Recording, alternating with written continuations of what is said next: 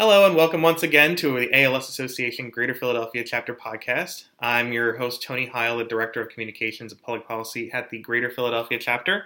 And I apologize again for not having a more exciting introduction to our podcast, but we only have so much of a budget. Uh, I'm here today for uh, episode 41 or 42 of our podcast, and uh, this is November of 2015, and November is National Caregivers Month, and our annual luncheon is coming up this week, and you might be listening to this after our luncheon.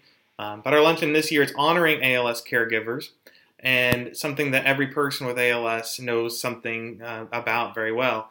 Uh, myself personally, my grandfather had ALS, as I mentioned on this podcast before, and I've seen how he interacted with many caregivers, whether it's a professional like uh, his doctors and nurses, um, or my my father, who met with him almost every day of the week doing things from you know helping him get to appointments to as our guest today will understand, us doing basic things like uh, making sure he got food or even clipping his nails which uh, sometimes those small things end up being a big deal to people and uh, it really puts a lot of life in perspective once you're a caregiver. Uh, so if you want to get involved in the ALS Association and get and help support and honor caregivers, or just get involved generally with research, patient care, and advocacy, you can visit us at www.alsphiladelphia.org and you can follow us along on all forms of social media. Uh, we even started a Periscope account last week at the walk, which we can talk about a bit. Um, and that's all the same name at ALS Philadelphia. So, with that introduction done, uh, this week on our podcast, we're talking with the Hemsing family. Um, Bill Hemsing passed away from ALS uh, over a decade ago, but the effects of that disease and what it meant to this family are still felt today, and in some tough ways because it's a tough disease, but in also because they're still continuing the fight against ALS even to this day, and are part of our luncheon this year. So, thank you to everyone here, Tracy, Brant, Tara, and um, Nancy. See, I'm horrible with names, and you're sitting right to my right, uh, and that's why we're ha- having conversational thing here. Um, thank you all for talking about Bill and talking about caregivers today. Thank you. Thank you. So tell me a bit, Tracy. We can start with you um, because Bill was your father and Brant was your father too, and Tara is your father too. Very similar. You must be siblings. Yes. um, tell tell me what it was like um, living with ALS and what your dad's diagnosis was when that was because it was in the '90s, much different time than today. yeah. Um, and like a, a lot of other people, I think the diagnosis doesn't come right away.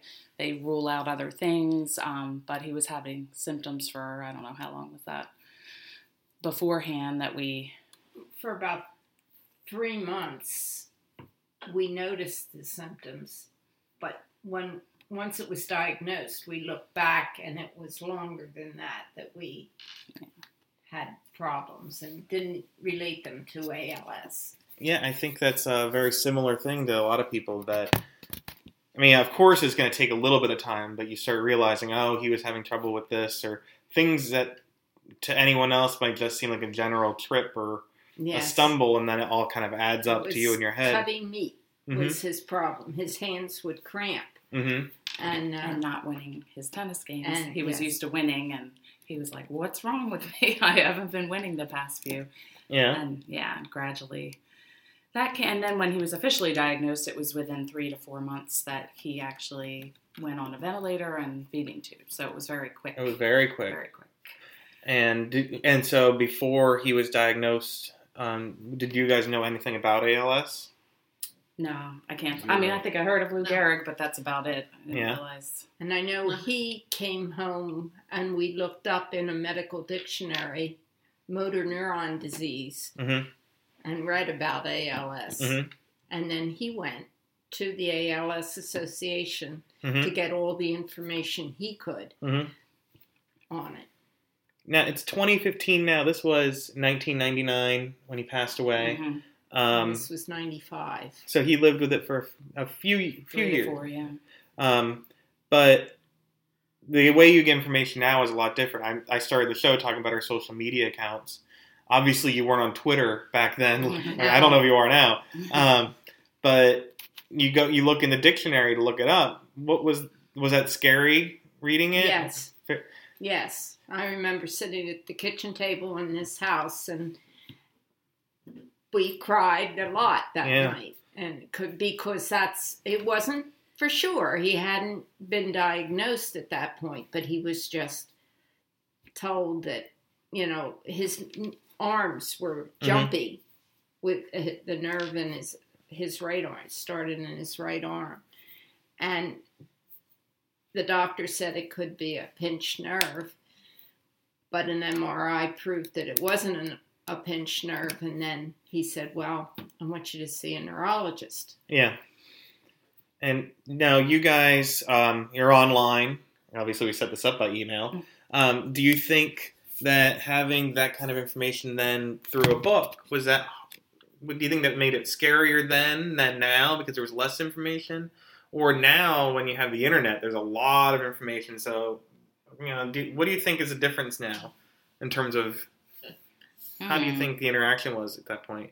Yeah. Um, in a way that with all of the exposure now, it might be a little bit harder in a way because you do see all these stories and hear so much more about it now. Mhm. So in that regard, but there's obviously a lot more help and resources and support now too. So Yeah, you didn't I look up a picture of ALS then online and see like people all these stories right, and podcasts and You- things. Yeah. right. There, I don't. I doubt you saw a YouTube video or anything of someone struggling to breathe or No. having trouble speaking. Yeah. So, it, so now it might be, but also now you know that there's more support, and hopefully now there's even more support available for people like your dad than there was back then. That's Yeah. our job to make sure they get the best care possible. Yes. So, um, you've been involved for over 15 years now, um, which is really admirable. Um, have you seen a lot of advancements then? Yeah, uh, just so so much more uh, available caregiver support groups. Mhm. Um, you know, technology wise. Um, I guess when we started out, my uh, my dad lost his voice. You know, rather soon in the process, and he um, looked into software. Or Elisa Brownlee helped looking into software and that kind of stuff. And Elisa's still there. I, talk, I took a picture of her today. So. yeah, so she helped us along the way with um, figuring out ways for him to access the computer still Mhm. um, and continue with his artwork and that kind of thing. And then, Brant was the primary rigger upper. Good, good term. Yeah, and you can see. I occasionally will go out looking on sites and stuff Mhm. and just see what's out there, and it, the information is just so much more available for that, and the you know the type of stuff is available. In fact, some of the stuff that was quite a contraption back in 1998 is now built into a lot of computers, and you you know we could have handled probably the first few months of what we had to do with our dad communication wise just on a standard laptop or or even a mobile phone today. It's amazing. We can, right, you can get your own genome on your on your cell phone now, Mm. which isn't just hard to believe considering that what that was back then in year ninety nine two thousand. Um, but uh, Tracy, you brought up the support for caregivers. That's really the reason we decided to talk today. So what? So you guys all became caregivers very quickly, right? Did you have any experience being a caregiver in any way for someone before then? Any of you?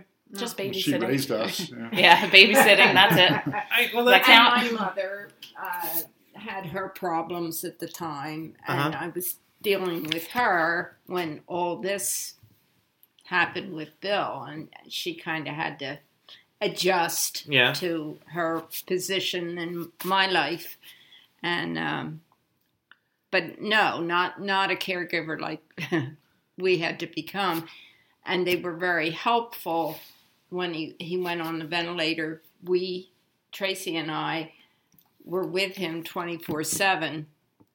And we did his care in the hospital till the nurses were satisfied that we knew what we were doing. hmm He was ready to come home, but, but we weren't. Right. So then we we could come home and take care of him. you know, you make a good point there that he was ready to come home, you weren't, and I think that's something that needs to be put in perspective for a lot of people because we always talk about the 1,200 or so people we've cared for with ALS in the last year, and we're happy to do that. But there's a, thousands more who are like you. There's four of you at this table, even though you can't see because you're listening on a podcast, but. Um, and that's for one person with ALS, and I'm sure there are other family and friends that helped out in other ways. So there's thousands more that are caregivers, and you have to be ready to be ready, I guess. Mm-hmm. So, what kind of was there preparation that went into effect as soon as you knew, like, okay, you should have this, you should plan this, or were you just figuring it out as it went along? The ALS clinic helped a lot because we'd go into that in our little room, and the doctors would come around and they would tell us what to expect in the next six months. Mm-hmm. and we pretty much did did what they said and a little bit more. Eh, Loss, in other words, was relevant to. Yeah. But um, Well, and prior to even coming home with the ventilator or deciding about the ventilator, is Mhm. really That's what they came to our house and That's- discussed it with the and whole the family feeding, to, too. and the feeding to let us know what all it entailed to help make that decision because it was obviously a huge decision. That's right. And I, I know that from my own family, um, and I can just say from my own perspective, my grandmother had Parkinson's disease. As I said in another episode, we have too many diseases in my family, but you know, my mom had to make decisions with her. So being a caregiver is also about being able to make decisions as a family, right? Mm-hmm. And was this all? This was all kind of thrust upon you, right? You had to kind of learn by fire. Yes, because it was such a short period of time too. Mm-hmm. Um, so Yeah, yeah, I it did remember them coming. Bill was in, in bed, and we all were standing around. They said, "Now, if he does this, you'll have to. He cannot be left alone ever. You have to have somebody with him at all times." Well, that was no big deal. We were all willing to do that. Mm-hmm. It, I don't think he was as ready as we were at that point to to say that we do that Mm-hmm. he says, Are you sure? You know, but sure, we're sure. You know, we wanted him around as long as we could have him. And so we Yeah. all said yes. It's interesting you put it that way because like two minutes ago he was ready and you weren't, and now just a little bit later in the steps in the process, you were the ones that were more- more ready than him. Yeah. So how much of being a caregiver is about keeping pace with the diagnosis Mm-hmm. and and kind of being ahead of the curve? Yeah. that that's huge, and that's I think on the technology side, the rigor uppering of stuff.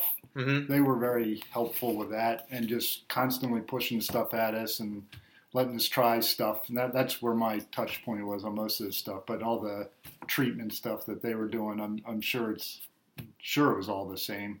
And you know, before we go too far, we got to say we had the model patient involved Yeah. here with all this. That Yeah. he he drove all that and made us want to do it and and whatnot. It was it was made it easy to do. Yeah, the la- in our last episode of the podcast I did, I was talking to uh, Kristen Colby, whose husband Craig has ALS, and she said that he's kind of like the coach of the team. She's the top caregiver, and she was like the offensive or defensive coordinator for the disease. Mhm. That sound right? That's right. Yeah. Yeah, that that does that's right on. And then this he could communicate less. He'd already, you know, had his assistant coaches in place to be able to run the team. So As he's communicating less, how much of your caregiving is about understanding and being able to be a communicator for him? Then. yeah, beginning to think like him. Uh-huh. You know, that kind of came along, um, and just following his positive outlook each day. It was sort of like, get this bathing dressing thing over with, and let's see what we can do positive. And Mm-hmm.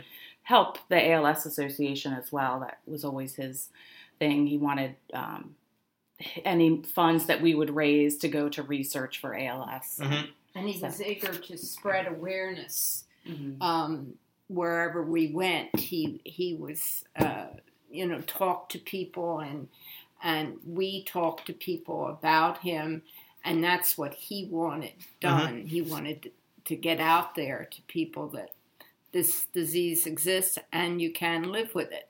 Yeah, and that's always something that's admirable to me when I meet any ALS family, and I've met hundreds now working at the chapter. Is you could just be doing this all for yourself, and no one would feel bad about you. Like, not no one would look down on you if you were like, you know, we just have to spend 100 percent of our time on Bill, but yet here's a person with ALS working with his family, really to help other people, right? I So- think so. Yeah. I Yeah. hope so. Well, it sounds that way. So you Yeah. you were you had a lot of perspective in mind about looking out even beyond your husband. He did, yeah. I think he I led us think in he- a yes, lot. he did. He did. So did that then kind of gain you a new perspective, or did he force you into perspective about thinking about other ALS families and the caregiving they have? You mean now or Both then and then now, and yeah. now? Yeah, I guess it did heighten our awareness of wow, look at all these people and what they're going through. And Mhm. um, as I was saying, I after he passed away went into occupational therapy for that reason. To um, I learned from I could, was going to go into nursing, but I decided I it was getting him to do the things he wanted to do, and uh, that's more occupational therapy to me. So he it opened that up for me Mhm. for sure. Yeah, and as you and I were talking about Tracy, I know that um, you know we've talked about other people that have done something similar where they had a loved one with ALS and they went into something in terms of caregiving or health. Um, so why occupational therapy exactly? Did Well, what, we- made that important? Yeah, I mean, I literally was going to start nursing school the one day, and then I said, you know, it wasn't that stuff. It was getting him to get on his computer, do his Mhm. artwork, um, Travel. go, travel, do different Go to things the that, movies. and so you could still live and do the things you want to do, and just, and that was him. That was the epitome of him, and and it just fit better with me than nursing. So. Um, So it's about making sure people have a high quality of life even when they have a a lot of disease. deficits, yeah, yeah. So how much of your time then was about medical care, and how much of it was about as caregivers making sure that your dad, your husband, had the quality of life, or like, I guess putting it in your words, got to be like Bill. yeah, I think I think the medical stuff became in the background. Uh-huh. Like even though he had to be suctioned every Yeah. Hour or two. Tara was our chief. she would do the range of motion, Range keep his arms limp. Uh, yeah, and I read to him when I yeah. could. Yeah. Yeah. So oh, tell me about them. So what did you do, Terry? You, you helped him with his range of motion. You read to him a bit. Yeah, I read to him. You know, when I could. No, Uh-huh. I, I mean, I was busy, you know, working. That's one thing my dad didn't want me to do is to quit work Mm-hmm. and help him. Yeah, and I, I think that a lot of times those kind of health things are it's the mental health that's just as important and valuable. Like That's right. um, you know, my I know my mom read to my grandfather. Mm-hmm. It was her father-in-law, but Yeah. do, do you think those kind of things get you closer together? You know, it, it, Oh, you're- absolutely. It drew our family together. Mhm. Definitely. It's certainly things you wouldn't necessarily take time or have time to do. These two were working full time at a at a job. I happen to be in between, so I was able to be here more.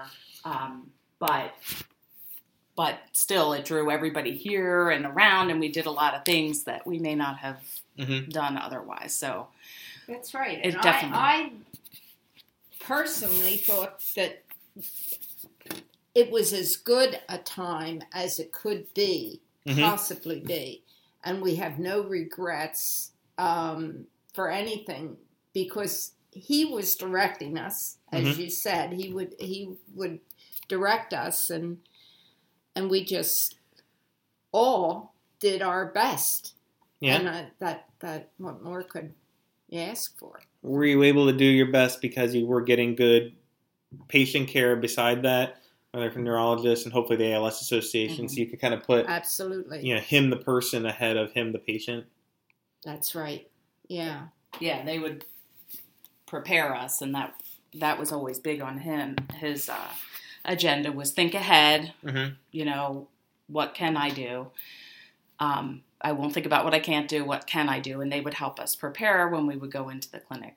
Um, think about this and setting up the environment so he could, you know, and setting us up with to get a transport van. Mm-hmm. Um, So we talk Yeah. about all the services at the ALS Association.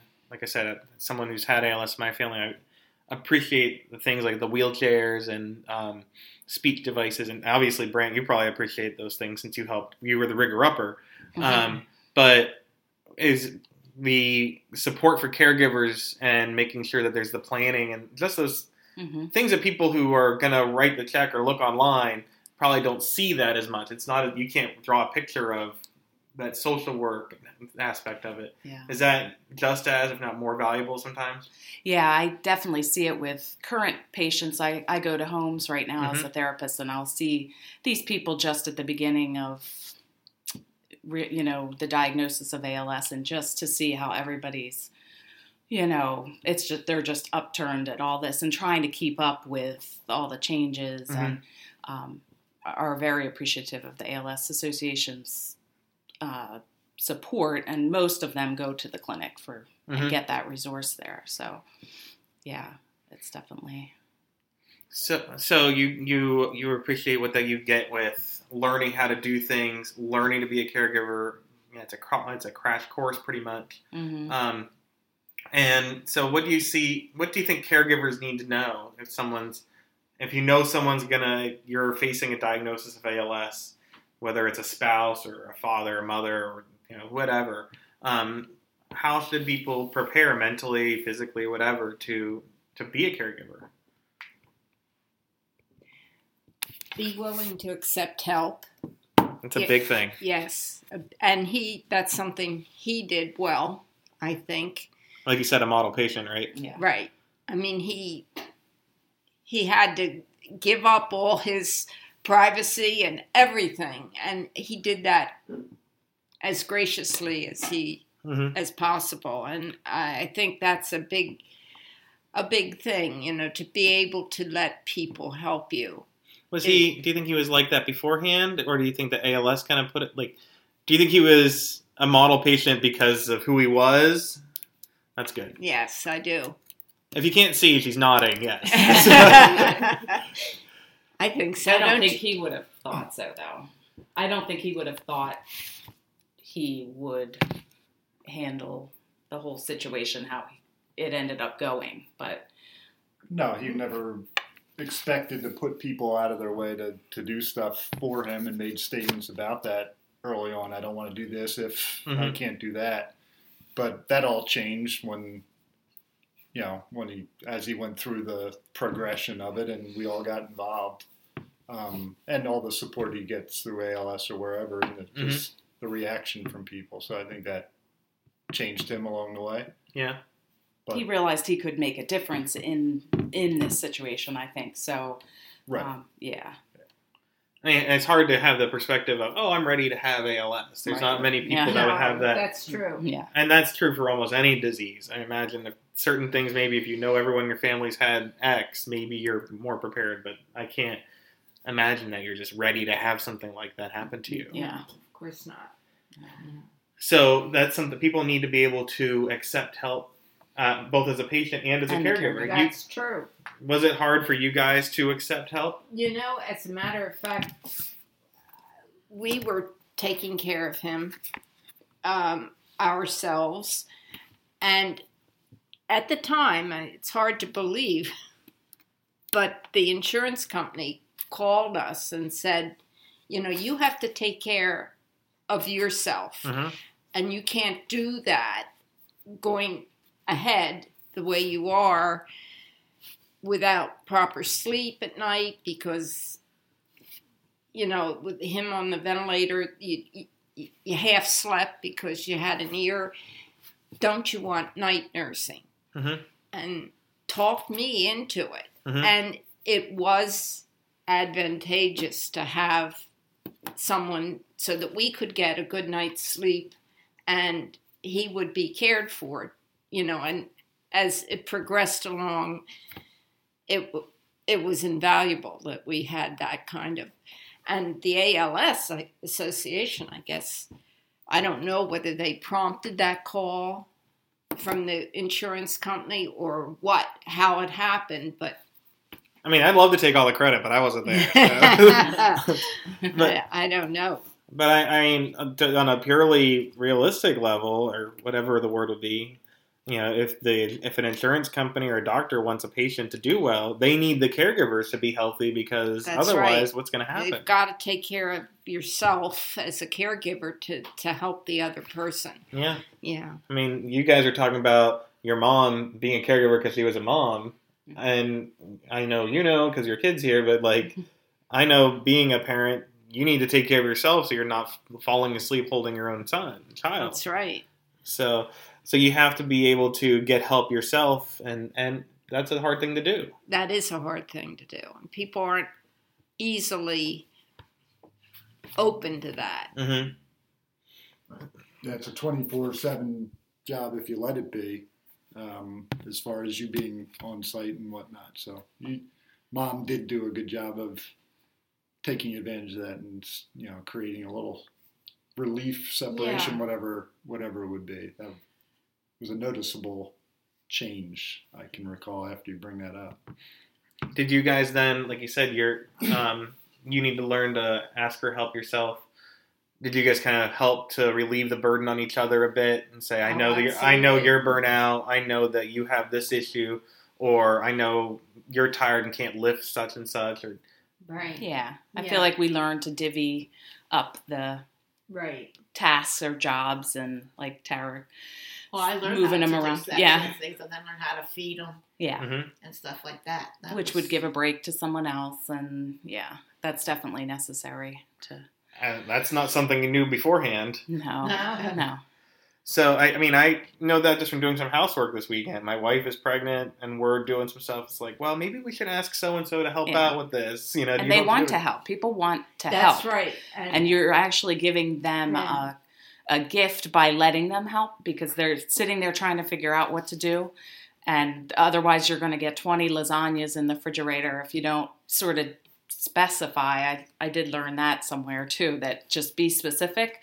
Mhm. we we need to go for two hours on friday to something. Can someone be here? You know just being very direct about what help you need It's i think better that's to a be huge thing Yeah, it's better to be direct once Yeah. than have someone buy you lasagna every day and Yeah. break their heart later when Yeah. you've been throwing it out for a year. Like, Yeah. You know we can't eat it.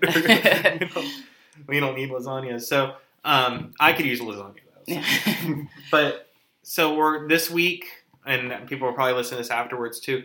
We're honoring and recognizing the work of caregivers.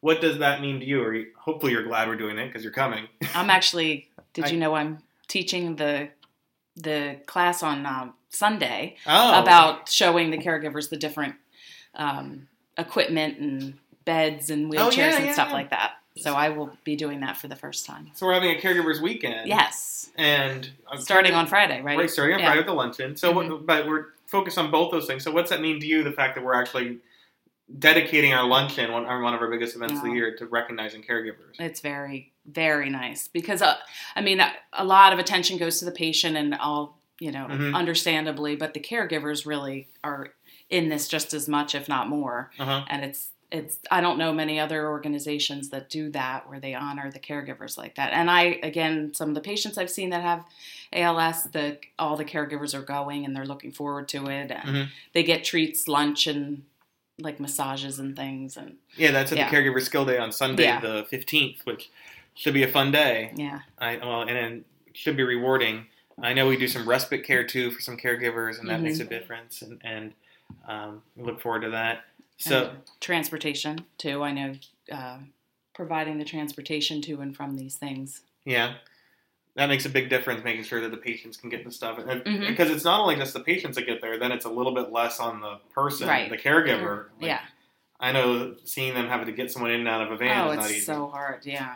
so You had to deal with that, the transportation issues, I guess. Yes, we Yeah. did. We had to get a van, which we found through a friend. He Through had- ALS somehow too. I thought. I I don't think so. I think it was uh, through a, uh, a person that worked at a car dealership, and he had heard about a, of someone who had lost a spouse and Mhm. and had this van, and it uh, it turned out we went and saw, and that person and I became uh, friends, and she was she was helpful, and because she had gone through um, a period of time when she had to ask for help. Everybody helps Mhm. a little bit, and uh, yeah, and then the tr- then the transportation started. Like you said, everyone, people want to help, and they it's a gift from them to help. You know, they, they want, Mhm. and then right. sometimes people help by giving you a van. That's right. Don't go expecting that at all. Yeah. Yeah. Now we We we did pay. bought it. well, no, I mean, but people will help with a van. Finding That's and right. Finding a van. That's right. That was a good, yeah. that was it was excellent and mm, we i don't know whether you're aware but we took this trip across the country we Mhm. had to rent a van for that because our van we didn't think could make the trip but No, I don't know much about that. So you took a trip across the country um, when he was after he was diagnosed and living with ALS, and you went all over the place. I knew I heard a little bit from Joan. Um, we all know Joan Borowski, Yeah. and I, I think literally we all know everyone in like the Pennsylvania and New Jersey knows her name. yes Um, so she told me a bit, but where did you go? What did you guys, and why was that important to you? wow oh Well, it was fir- about spreading awareness. yes and they tracy and her dad and these two probably said let's do it he, tracy asked him where what he wanted to see Mm-hmm. before he died. And she found out it was the Grand Canyon. And I said, Oh my gosh, can't do that. It's, You know, how are you going to do it? And I'm like, what about the not so Grand Canyon? then they, they finally convinced me and we put it into action and we, But Had- then it became about spreading awareness. that's and right. We And- got sponsors and raised money to go to research. It was always coming back to and that we for put him. on art shows all across the country in Mhm. various cities. And it, it was fun. yeah. uh, as you know, even though you know you were dealing with what we were dealing with, it And our family came to. We that's had a family reunion at the Grand Canyon. That's right. We did. Our cousins all came. How many people was that? We don't have a huge family, so it wasn't that many, but it was a nice point for everybody to meet. So It was more than five. yes, Yes. All right. More than five, less More than than 500. five of us. yeah. Yeah, there were about seven. Is it something you would have done had it not been for ALS? Like, Probably not.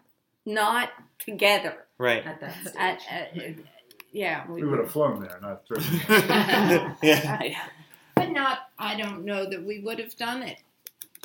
all of us Mhm. because it, it wouldn't have meant the same thing as it did. Certainly not the cross country drive. Trek. Not that we were all there for the whole thing, but that never would have been orchestrated for sure. That was all part of it, and the awareness part of it, and and Yeah. him wanting to do it. So Yeah. Do you think, obviously, you orchestrated it, like you said, you, you planned a whole big, complicated trip, more than just going on Expedia.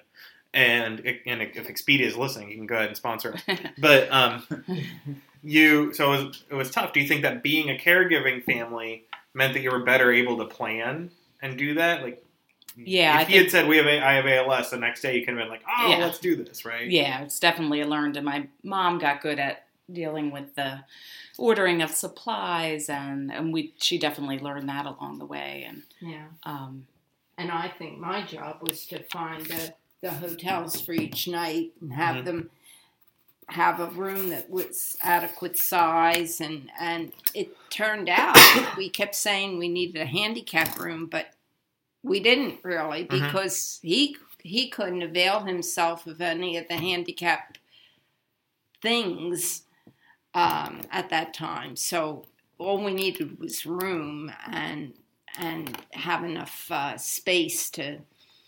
It, it it as it worked out, we had it came to only one hotel that we had a problem with a curb, Mhm.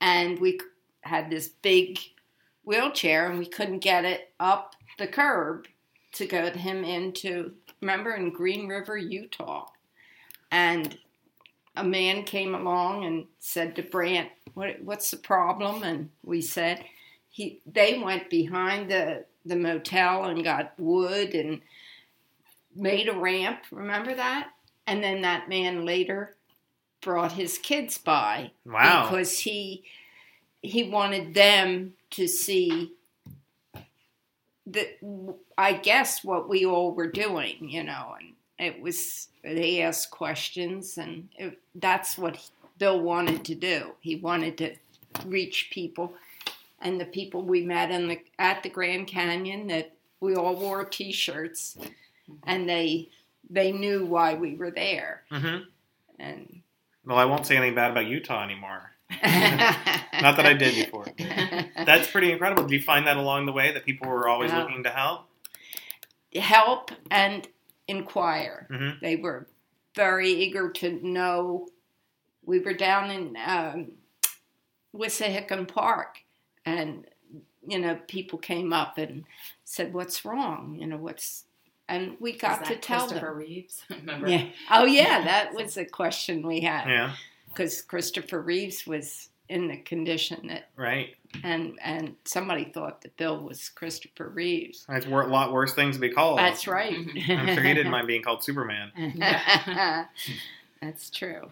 So, so um, then being, we talked about things to be a caregiver. There was being able to ask for help, and then also planning. Obviously, seemed like a thing. And Yeah, we had a we something we found advantageous was to keep a notebook, and each day we put down the date, and then we all write in it as things happened like so and so came to see him, and we had an occupational therapist here. She did thus and so, Mhm. and it just kept us all updated on what was happening, even if they weren't present at the time. You could look at this book and see we got such and such medicine. You know, it was just all got a phone call from ALS. You know, Mhm. just all kinds of things. yeah, It was helpful.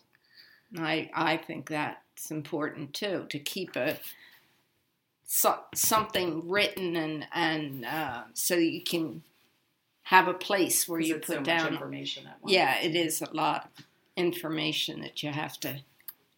It makes you better equipped to be a caregiver in different ways later on, knowing how to get keep information. You know, as a grandparent, as a parent, whatever kind of caregiving you're doing. Um, so, what are there other lessons you learned from this, like in terms of interacting just with other people? Did you gain some new perspectives on life as being a caregiver that you think you wouldn't have had otherwise, or maybe just reinforce some good thoughts you had? Everyone's Definitely. nodding. Everyone wrote down Definitely. answer. Definitely, I think Yeah. we all we all gain from it. Don't you feel? Well, yeah, because I helped somebody. Um, Tara's now a caregiver. Yeah, she's a caregiver for someone. yeah, with somebody with MD, and and actually, my sister Tracy helped me get the job. I mean, she was her uh, occupational therapist, and and the person asked, "Do you know anybody who can help me with the bathroom and stuff Mhm. like that?" And she and Tracy knew that I needed extra money and stuff like that, so I've been with her for about seven about seven years, Wow. and she's been part of my You help her with exercises as well. Yeah, and Yeah, help her with so the bathroom and going shopping, which kind of a little tedious for me, but I've learned to be patient with that and Mhm. stuff like that. And, Does it make you feel good? oh yeah, you, knew yeah. the I mean, at times I get very agitated, but then I remembered that she can't go and go to the store, uh huh. so I, I just have to remember that, and so I, You know you're doing a good thing every day. Like you're, Yeah. you're you can carry on this this very challenging thing from life to spreading goodness beyond it. yeah, it makes me feel good every time I help her. It's like, and then you know, and then I help her family out too. She's from a big family, so I help her family out. Like her, her parents need help. I go up there and I take care of their dog when they go away. hmm So it's kind of like, Second family. yeah, Yeah, that- that's right. Caregivers can do so many things that aren't on the list, like taking care of a dog, and that's important when someone with a disease has a pet. You know, whatever the thing is that might Right. seem small at first ends up being huge in many different ways. yeah. Because I remember I used to get upset with you know, p- you know, when I can't find something in the store for her, and she, and I had I have to call her every time. And then I remember her saying, "Well, you're the eyes of the store hmm for me because I can't see Right. Yeah, and she stuff." can't get there. yeah, she can't get there, so I have to call her. So it takes me a little longer to go shopping. but Well, as a caregiver, you have to be all the different senses that the other person can't Yeah. have, whether it's touch or sight or Yeah, that's true. Legs or yeah. right every other thing, balance, whatever. Mhm. Uh, any other perspectives that you gain that you think help? Hmm. You guys, I mean, all I kinda know gone I on have- other caregivers. Yeah. I mean, it definitely has helped me see the bigger picture Mhm. uh, when I'm going into as an occupational therapy into somebody's home and I'm not just looking at them and oh let me help your arm get stronger. It's looking at the big picture of the family as well and um, how that person's disease is impacting the others and you know it's a whole network in there, not just this one person's arm, you know, or whatever it might be. So I, it definitely um, gave me the background to to do what I'm doing now. And it also obviously shows for all of you the value of the professional caregivers, so that the family caregivers can do more. So that so now you're on that end, seeing that as a professional, you're, you're helping in ways you didn't even realize maybe before. hmm Yeah. So, so that's great. So now we're going to it's Caregivers Month. We're going to be honoring at the luncheon. You'll be there. And we have Caregiver Skill Day a couple days later. Um, we'll be doing this for the rest of the year, and really we should be thanking caregivers all year long, um, and making sure they get the care and support they need. Uh, are there any other things you want people with ALS to know, like um, making sure they feel hope? Because it was 15 years ago that Bill passed away, and and you've seen some advancements. So there's some good thoughts out there. They're like, you know, things were like this then, and now we're 2015 and seen some advancements. Yeah, and just to get involved as much as you can, or want around, and know that there's other people in a similar situation that might be able to enlighten you or support you, or um, You can think- help them. and you may help them in the long long run too. Get Yeah. involved so you don't Yeah. feel alone. Right. You don't have to be alone, right? Right. Right. Well, I I appreciate you guys sharing your caregiving experience, and uh, I look forward to seeing you guys again in a couple days. Looking at Mm-hmm. my non-watch there, um, and seeing you guys around for more. And, and also, thank you for being at our walk Oh, again. yes. How long have you guys been involved with the walk? Um, six years, I want to say we did it. How long has it been? At, ha- That particular walk? at Citizens Bank Park. Yeah, Oh, now, now I'm the one that doesn't know the answer. yeah. Uh, Because I'm it's surprised. been about ten years that it's been there. Less than that, though. I think. Okay, yeah. Because I'm not sure that we were at the very first one or two, but we've Mhm. been there since. Mhm. Um, The crowd's getting bigger. Like I bring my friends. Yeah. Yeah. that's right. And just like it was a team taking care of Bill, it's nice having a team together for the That's walk. right. Yeah, yeah. That's right. Yeah. It is.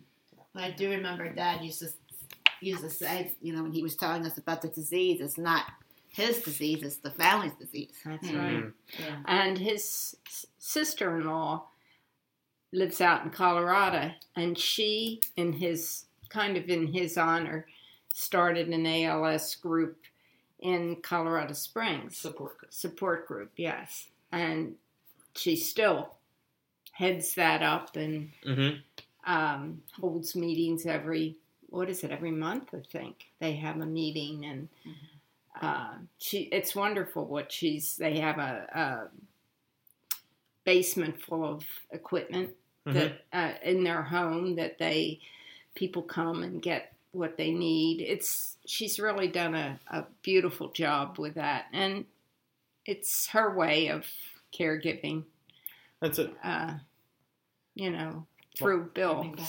Well, it's a yeah, great way to giving give. back. Giving That's back. right. And it sounds like one of the best ways for caregiving from that and from other things is to be able to talk and communicate, which is what we're doing here in the podcast. So, Mhm. um, that's one final lesson to have here is whether you're doing a walk team, whether you're being a caregiver professional or family, and being a family caregiver is a profession in itself, um, or you're participating in a podcast or sharing your story, uh, communication makes a big difference. So, thank you to all of you for sharing your story.